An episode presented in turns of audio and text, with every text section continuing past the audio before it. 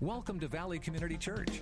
Our Sunday sermons are available online to help you grow in your Christian faith. Our messages are practical and applicable truths from the Bible for today's life challenges. And now, Senior Pastor David Schmaltz.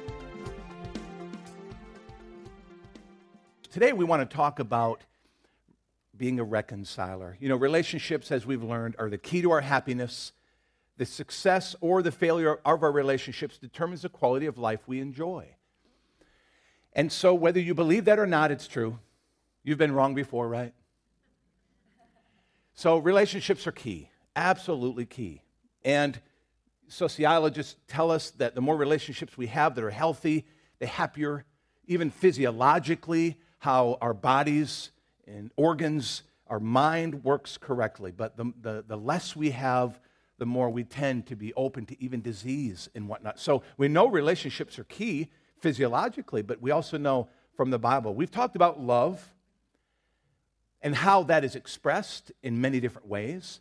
We've talk, talked about love in detail. We've talked about availability, how to make ourselves available to people, and how to open the door to relationships. We've talked about faith, having faith in people. Matter of fact, having more faith in people than they have for themselves. We've talked about interest. Having interest, showing interest for people more than just being available is literally reaching into their life. We talked about respect and how important that is in helping people understand that they're loved. See, we've got a message, but that message can be messed up in our attempts at uh, trying to communicate that message. There can be things that get in the way. And we're going to go even further today with that thought.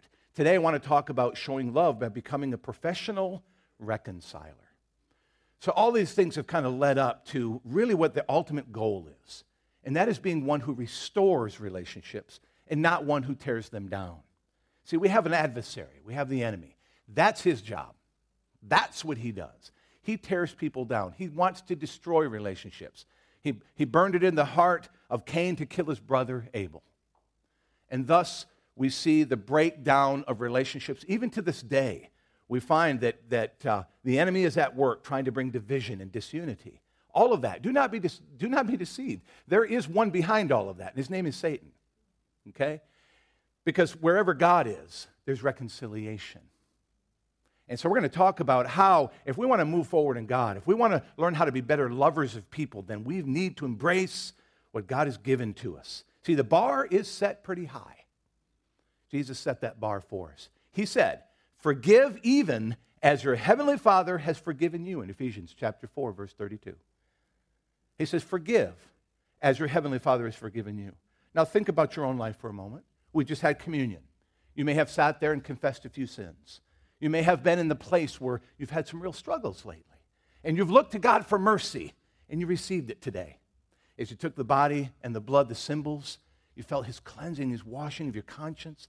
The Bible goes on to say that to, to cleanse our consciences from acts which lead to death. God can interrupt that process. That is mercy. That's pure mercy. And God says, now you go and do the same to others. Okay? God did not stop us in the middle of communion and say, just wait, wait, wait, wait, wait. Do you really feel bad enough? Maybe there's more you need to do to show you're really, really, really sorry. Maybe you need to run around the building seven times. Maybe you need to go to Nepal and serve there for three months and help that devastated nation. I doubt he said that to you today because he's merciful, because he forgives. He's full of it, full of compassion and mercy. And so he says, Now go and do the same with others. Forgive even as your heavenly Father has forgiven you. These are the words of Christ. He says, Now go do the same. So the bar's been set pretty high. So there are two attitudes in life that I believe they're going to help us fulfill that. Really, what they call the law of Christ. Let's look at them real quickly. First of all, we need to see people as God does. Okay? We need to see. Now, you say, well, wait a minute, wait a minute, David, I'm not God. I can't see like God does. That's true. And if you do think you're God, then talk to me afterward. But anyway, I got a few questions for you. But anyway, um, no, I'm kidding. But you know, we can't see exactly as God does, but we do have Christ. And He fills our heart. And we have the Holy Spirit within us. And we have the ability if we'll ask God to begin, begin to see the world as He does. He's given us vision, He's given us His character, He's given us so much. And yes, we can see the world as He does. And three ways we can do that. First of all, you got to remember who you are. Okay? It starts with self actualization. In other words, you understanding where you are in the great scheme of things, not thinking of yourself more highly than you ought to, but then not thinking of yourself as none account either but knowing that you're valuable to God. In Romans chapter 5, it says that while we were yet sinners, he died for us. There's two things you need to see in that verse. One, you need to see that God was merciful to the, to the point of being able to see all of the earth's sin, or however long this earth is going to continue, from the very moment that Adam and Eve fell to the very last sin that will take place here on this planet Jesus died for it all. Every bit of it. One act, one man. And it says, while we, so th- that, you need to see that part. The other part of that you need to see is it, while we were yet sinners. Think of your deepest, darkest moment. Now, don't think too much about it. What I'm saying is, when you've been low, when you've done something that you're ashamed of, when that time has come, Jesus was on the cross saying, Father, I am giving myself for that sin. Remember that. Remember who you are. Remember who, who you are in God's eyes. And so, to help to see people the way uh, God would have us to see them, you know, we've got to come, we got to start with us. We've got to start with a, a, an understanding that, man, I've been forgiven a lot. And even the sin I'm yet to commit. Now, that's not a license to keep sinning. But that's just a real hope, isn't it? That's a joy. So that when we look at people who've disappointed us, when we look at people that we think that are the, wor- that, are, that are the spawn of the devil, when we look at people and we want to judge them and we want to think that they're evil, just remember that Jesus died for them too. Hello? Sue P, that's exactly right. Thank you, sir. Elon. Amen. How do we see people as God does? Also, we got to be we got to be as merciful. I'm, I'm sorry, we got to remember that God is merciful toward us. In Psalm 103, verse 10, He does not treat us as our sins deserve. Whew, and aren't you glad? Man, I'm full of big gladness on that one. You know, when you were kids, your mom and dad treated you as your sins deserved. See, my mom, when uh, she's going to listen to this, but anyway, uh, but when, when my mom, she had enough, you know, when it was here, I've had it to here, it did go to here. And when I got to there, she grabbed whatever was close by. The worst of which was the, uh, the Hot Wheels track. And I got to tell you, woo, that'll fire you up. And uh, they did treat us as our sins deserved, but God doesn't. And aren't you glad? Sometimes we need a good old fashioned spanking for what we do and how we've treated people. I mean, we do. Some of the things that adult, adults do, man, kids will have time out for three days for, for that.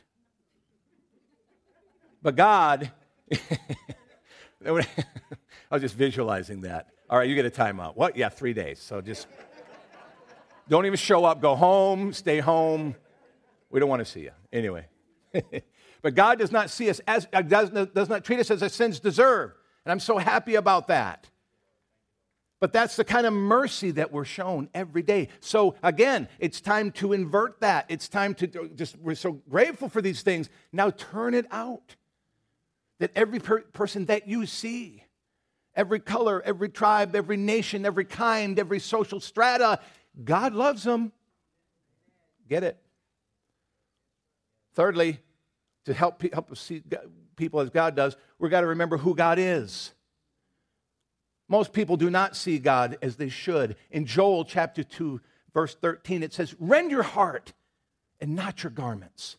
Return to the Lord your God, for he is gracious and compassionate, slow to anger, and abounding in love. And he relents from sending calamity. Wow.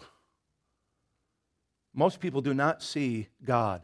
I mean, a lot of times people are so ready to say, oh, yeah, God's going to judge that. It's going to, yeah, earth's going to open. Bye. You know, we become Jonah sitting on the hill waiting for God to destroy Nineveh.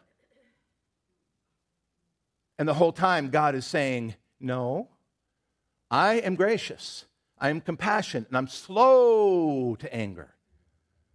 And God's slowness has got to be real slow compared to my slow. Because God thinks in terms of eons, right? a thousand years is like a day. And so sometimes, sometimes we do wonder, God, why aren't you doing something about this? Because He's gracious and He's compassionate and He's slow to anger and abounding in love and He relents from sending calamity. See, we got to know who our God is. So when we look at people, you following me? When we look at people, we got to see that I can't be, I mean, I certainly can't be any faster in judgment than God is. I really should be behind him. In other words, I should wait. And we know that scriptural, that vengeance is mine, says the Lord. I mean, that's none of my business. That is not my place. That's why judgment is really such a bad thing because we put ourselves in the place of God we have no place in being there. And as long and if you stay in the place of God long enough, guess what? You're toast. You're going to be destroyed because you cannot stand being God. You and I cannot stay in that place. So we got to see people as God sees them, and that's how we get there. We Got to remember who we are, and where we've come from. We got to remember that God is full of mercy. We got to understand that God looks at the world and He's gracious and He's compassionate. He's slow to anger, abounding in love. So, another attitude that we need in order to in order to become reconcilers. See, that first step is, is having eyes. It's asking God to give us eyes to see people as He does. Give us the heart of God. That's good, isn't it? God, give me your heart. Download it into me. And now we're going to finish this relationship series, and you're going to see there's been a strategic reason for this series. I said earlier on in the year there was a reason for this, and I felt like it's one of the most important series we, we have done in a long time. And if, and if you've gotten it, if you've been following, if you've been on this, then you'll see that it's preparing you for what God has for us next. Okay? So we've got to see people as God does. Secondly, we got, we, we, we got to become a reconciled reconciler. You know, it's hard to teach somebody to do something that you have no idea what's, how it's done. You ever tried that? Well, I believe if you press this and you turn that and you twist that around, it's going to do something. And then it explodes. You didn't help anybody out at all. You were confident. You looked good doing it, but you had no idea what you were doing. No clue. And that works a lot with people too, when we try to help people, when we try to fix things. But what we'd rather do is just gossip about it. What we'd rather do is just stir up the stink. What we'd rather do is just try to keep things negative and ugly and think that that's helping people. Has nothing to do with helping people. It tears people down. It says, the Bible says that, that what that does is that's just like a virus, a destructive thing that goes from heart to heart, tearing people down and causing division and opening the door to the devil himself. Not good. We got to be honest. We've got to be reconciled, reconcilers. What do I mean by that? What I mean is you've got to be a partaker of what you think you're ready to give. If you want people to see the all forgiving Jesus, then you, know, you need to know how to receive that forgiveness and you need to know how to give it just as freely as you have received it. And see, reconcile is not just saying, Here, are you good? Are you good? Okay, good, let's go play. I mean, it's more than that. Because, see, recon- becoming uh, reconciled means I've dealt with the most significant issues in my heart. I'm going to get to that here in a minute, and it's going to be a little uncomfortable, but just hang in. But got to become, and how do we do that? Well, first of all, we got to understand that reconciliation, to be reconciled with our past, with our hurts. Okay? Because so much comes out of us as a result of our wounds. Most of how we react does come from the patterning, the imprinting that has taken place with the former relationships we've had. But see, Jesus came to die for that so that that can get healed up, so that we can then move on with, with, with, with fresh connections. Being reconciled with our past is so critically important so that we can move forward in peace in our future. So, understanding there is forgiveness. And I'm talking about, I'm, I'm going to unfold this as we go along, but if one sin that brought death to all mankind, if, if just one sin did that, how much more will one act of a selfish sacrifice in Christ bring forgiveness and salvation to all who ask? What I'm saying here this morning is that we've got to understand forgiveness in its totality when we think of our past. Because our past can continue to rise up like, like a poison.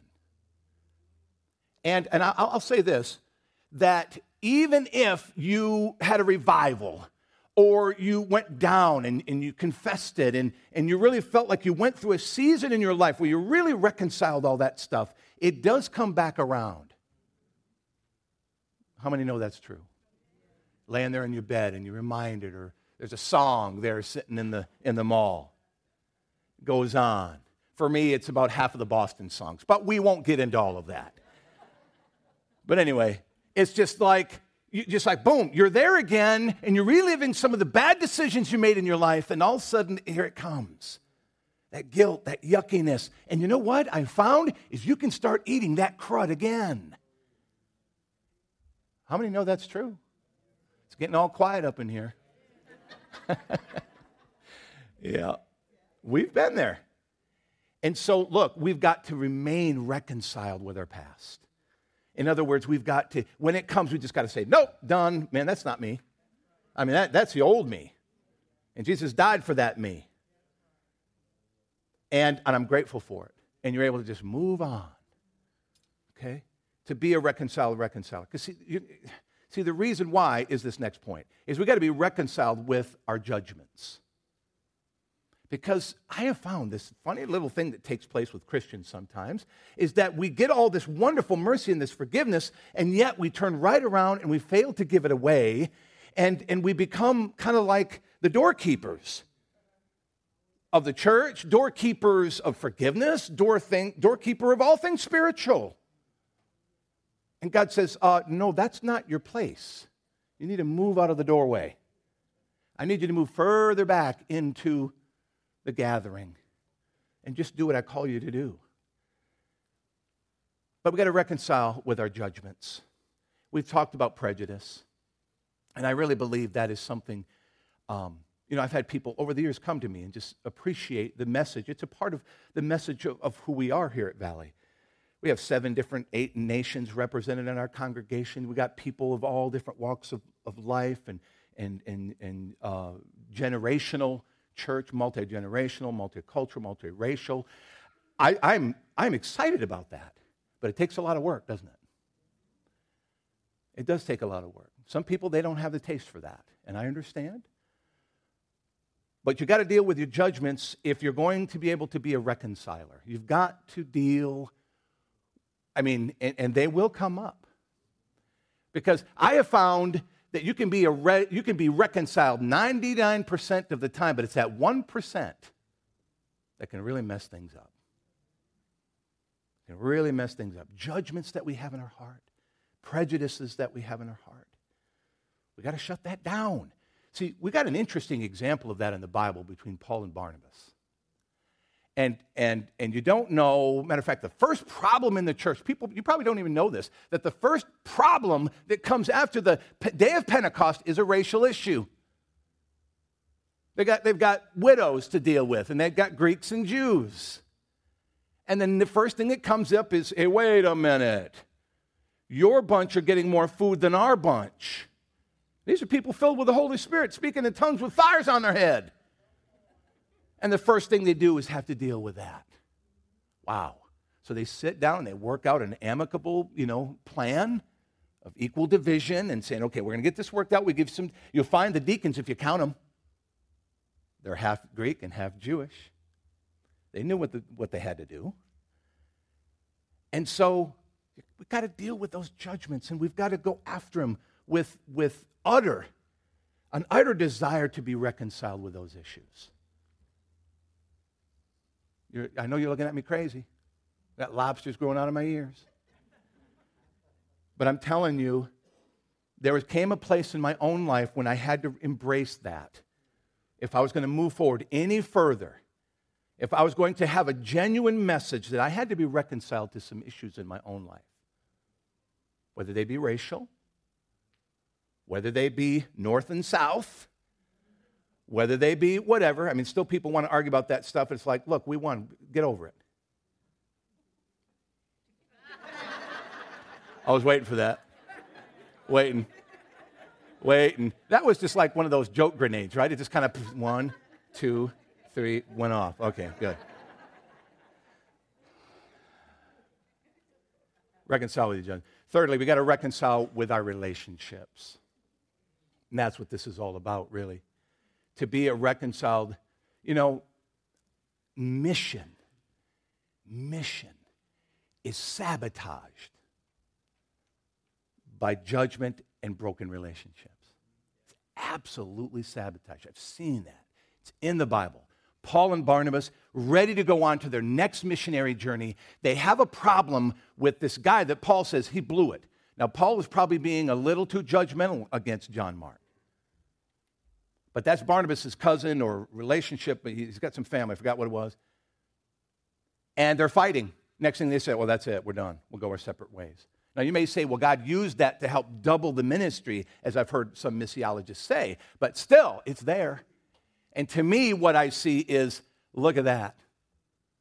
Here, those two guys were traveling two by two, doing what they were doing, and it came a, a, a, a, reconcil- a forgiveness issue, dealing with a guy that they couldn't reconcile his, his, his struggle because he failed. He, he, he uh, let Paul down, and, and, he didn't go on with the rest of the ministry when he, he sh- assumed he should. It's like, wow, Paul, man, chill out. But that's what it came to messed up the mission. How many churches are upended over things just like that? As silly as the, the, the color of chairs to you know, the kind of people that we're reaching or what is being done. I mean, I sat in a meeting one time when they were arguing, when they were looking over the chart of things that, when this is when we were much smaller, not here, another church, and they were saying, You spent, you spent $25 on pencils? Yeah. Well, I think that's way too much. And, and I think we just need to stop right now and talk about this. Okay. You know? You want to fight over pencils? Anyway. But we've got to reconcile our relationships if we're going to deal with those kind of things. Look at 2 Corinthians 5. From now on, we regard no one from a worldly point of view.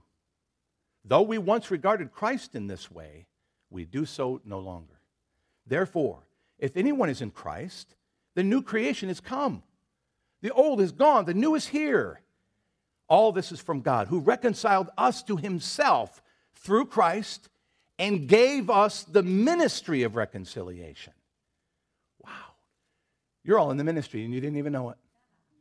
So I need you all to report here on Monday and we'll get busy. Okay? You're in the ministry.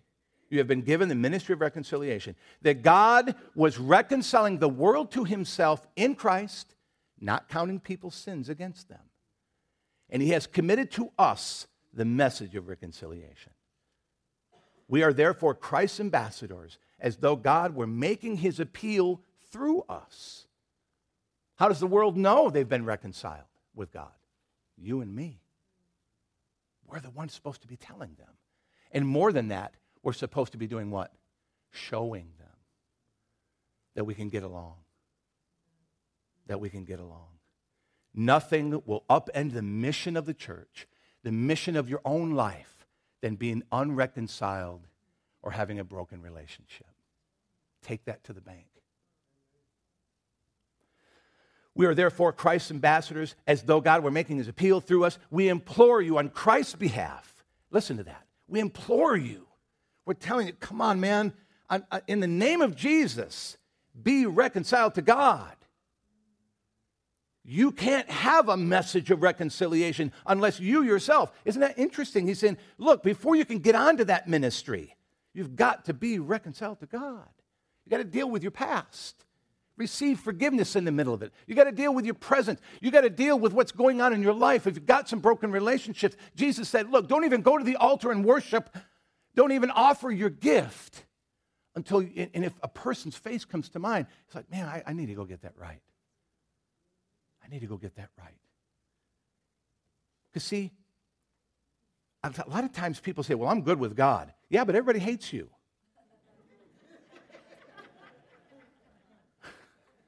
I mean, nobody has a good thing to say about you, man. but up in heaven, they're shouting your name. Uh, I got a song about you. But down here, you know, down here, it's just like. Now, look, nobody can get that perfectly worked out, right?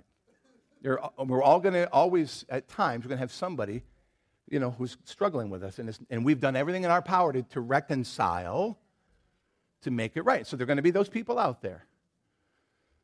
You know? Anyway, finishing the verse God made him who had no sin to be sin for us, so that in him we might become the righteousness of God. That's the message. That's what we've been called to speak and to live. So, relationships, even though you've been going around this, you've been walking through this, and maybe you've just been, yeah, Pastor David's talking about relationships, and, you know, I'm not sure how I relate to all that. I don't know how it, you know, that's working out in our family here. Honey, are you good? Yeah, I'm good. I'm good. Okay, good.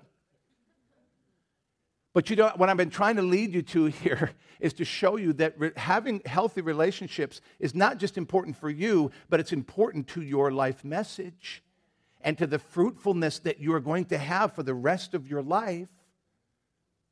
Yes, it's all about the joy. What's in it for me? But really, we're talking about eternal benefits here. We're talking about eternal fruitfulness here. That as you restore those relationships, as you focus and take enough time to work them through, and as best you're able to know that you're right between God and with man, then mission continues to flow through you. And what it is, is that message of reconciliation, telling the world, look, God is not mad at you. He sent his son and he died for you and he loves you a whole lot. And if you will just accept him as your Savior, then he is going to start a work in you that'll blow your mind. And you will have the hope of knowing you will be with God forever and ever. Look, folks, I don't know what is all being said in the world today, what is talked about in, in, CNN or Fox News, or what's said on the internet, or what's going on, but I think we're all losing the message. We got to get back to saying and speaking and doing what Jesus has called us to do. And that is to tell the world God loves you, He sent His Son, and you can be reconciled with God right now. But why are relationships important? Because we live that out there.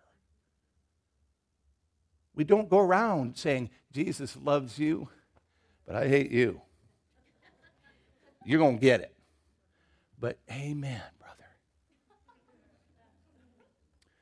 So we got to be a leader and an example of one who refuses to allow offense to rule in our life.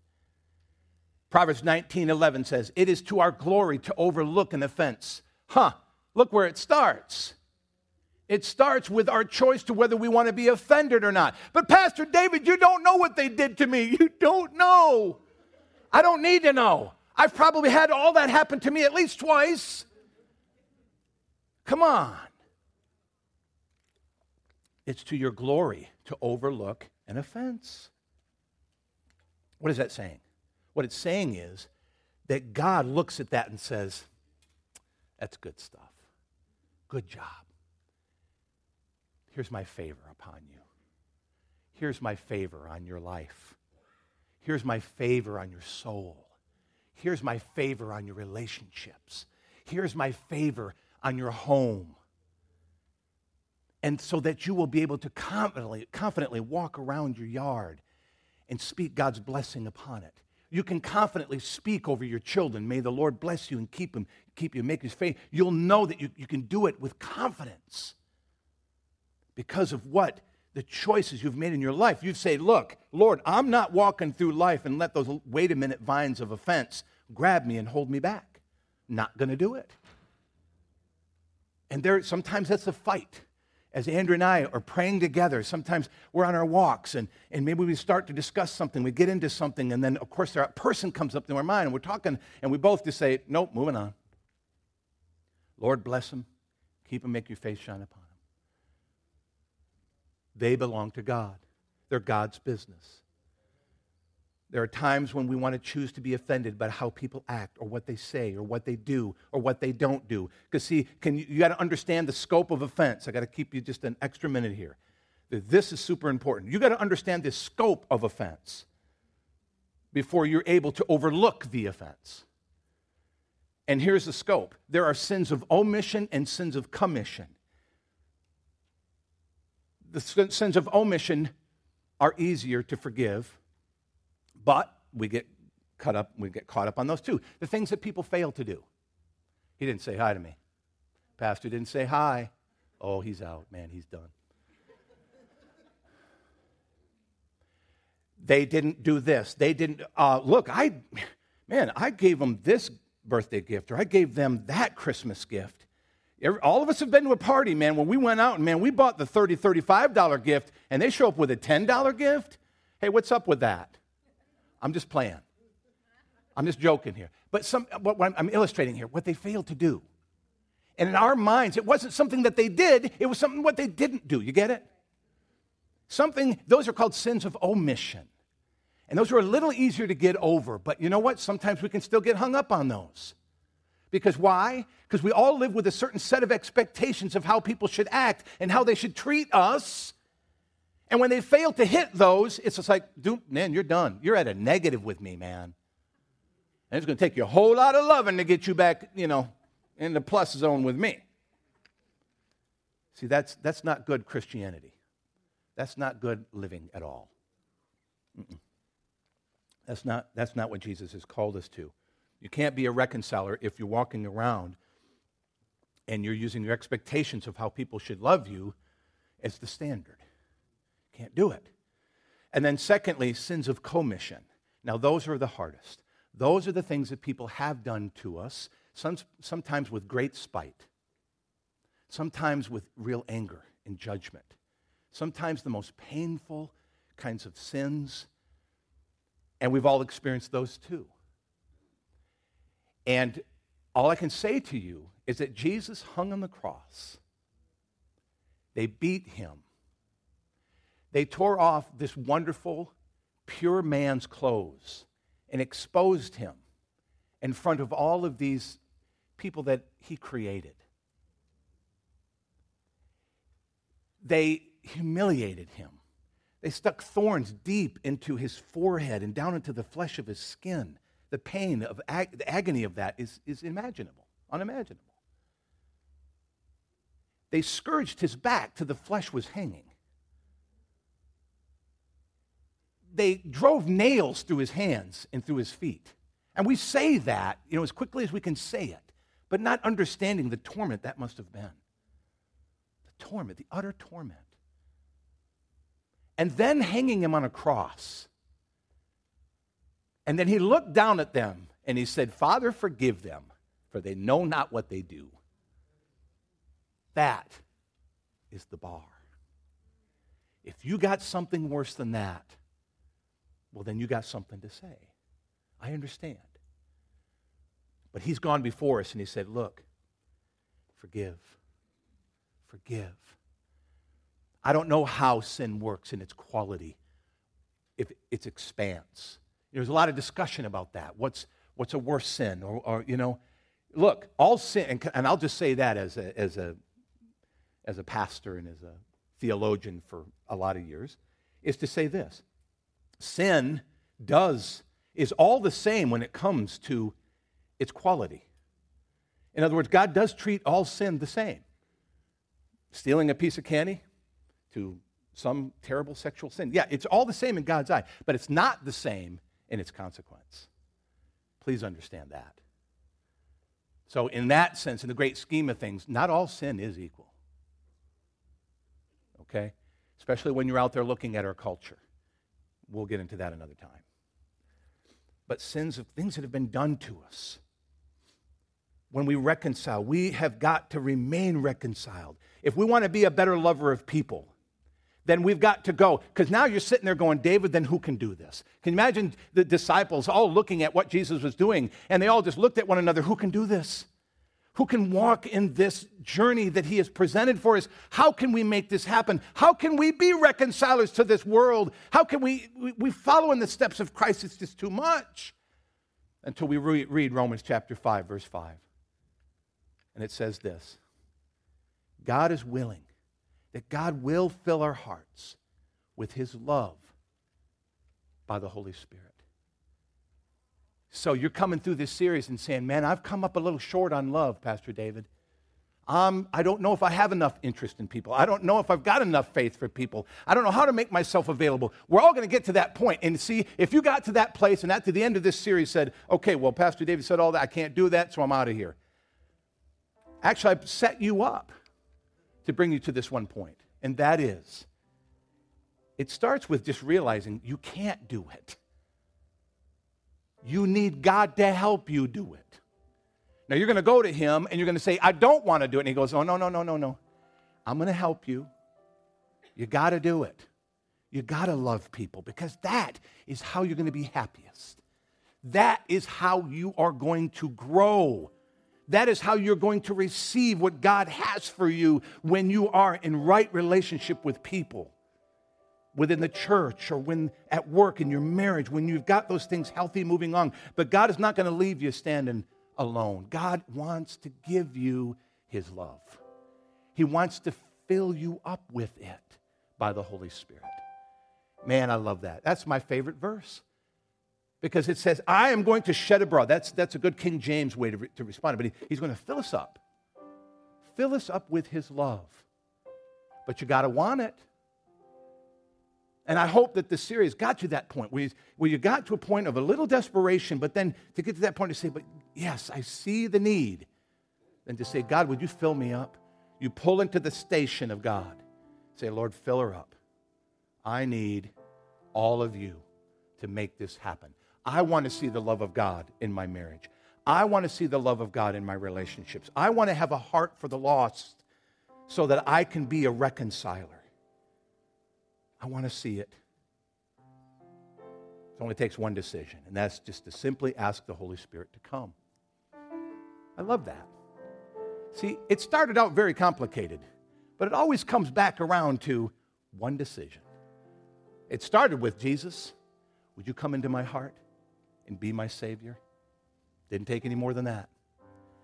The truth is, that's the way faith continues. Paul rebuked the fire out of the Colossians and Galatians because they tried to make more of it. When he says, Hey, why would you try to continue what you began in faith? It's everyday faith. It's everyday asking Him to come and to work in me, to will and to do of His good pleasure. That's the work of God. He just needs a willing person. So that's the question we end with today. Are you willing? Do you want God to shed his love inside your heart? Do you want to see the love of God flow through you so that you can experience the goodness of God in the land of the living?